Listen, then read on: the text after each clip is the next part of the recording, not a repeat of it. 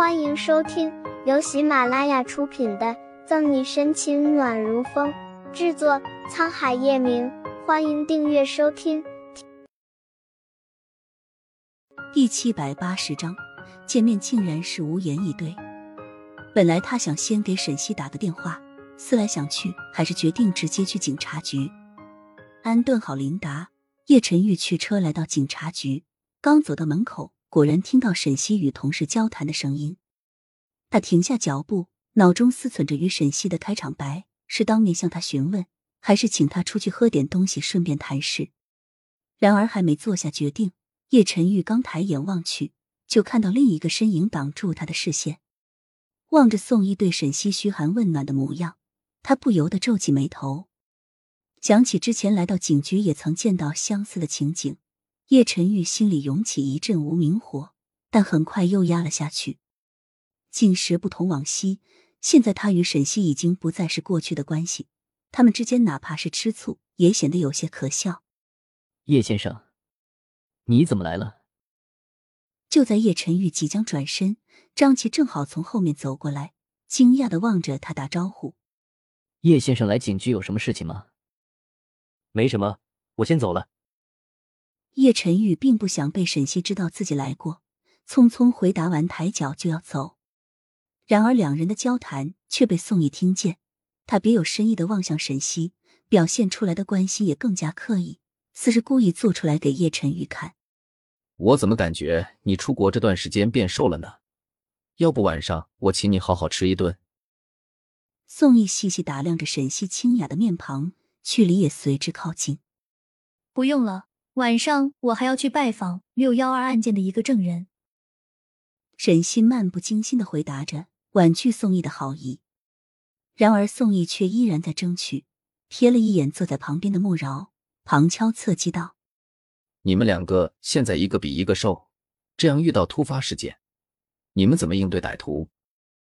穆饶懒得理会宋毅，一边整理着档案，一边回应：“多谢宋副局的关心。”但我们晚上真的有事，而且是正经事。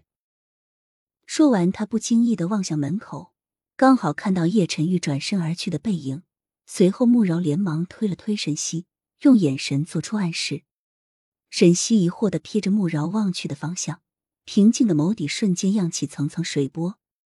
他怎么会突然来警察局？沈西在心中暗存，想到大概是自己上午没有将事情说明。叶晨玉出于好奇心才过来询问，他与穆饶面面相觑，直接忽略了在身边的宋毅。你们先聊，我出去一下。沈西说着，从桌子前起身，与走进来的同事打声招呼，追向叶晨玉。那个人的身影好熟悉，沈队追他干嘛？从审讯室出来的谭维倒了杯水，一饮而尽。紧跟其后的顾青抱着电脑，手搭在一旁的桌上。想了想，好像是沈队的男朋友叶晨玉。叶晨玉，咳咳咳。谭维被呛着，猛烈的咳嗽的，脸色通红。辜负了沈队，这个陈世美怎么还好意思来警局？你懂什么？顾青翻了个白眼。沈队都还没说什么，你瞎凑什么热闹？男人都不是一个好东西。喉咙舒服了点。谭维恶狠狠的剜了顾青一眼，把水杯塞给他后转身走人。我是例外好吗？顾青顿时不服气了，朝着谭维的背影辩解。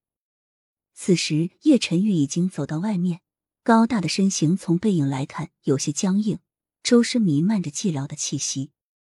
沈西加快脚步，直到与他并肩而行，才开口：“有什么事吗？”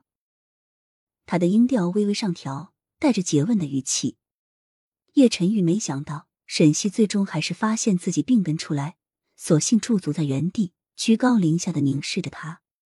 顿了顿，他冷然启唇，淡漠的目光中闪烁着难以辨识的情绪。不是特意，我只是刚好经过这里。望着叶晨玉不见一丝笑意的面庞，沈西只好点点头，突然不知如何回应他。如今两人见面竟然是无言以对，似乎多说一句都难于登天。本集结束了，不要走开，精彩马上回来。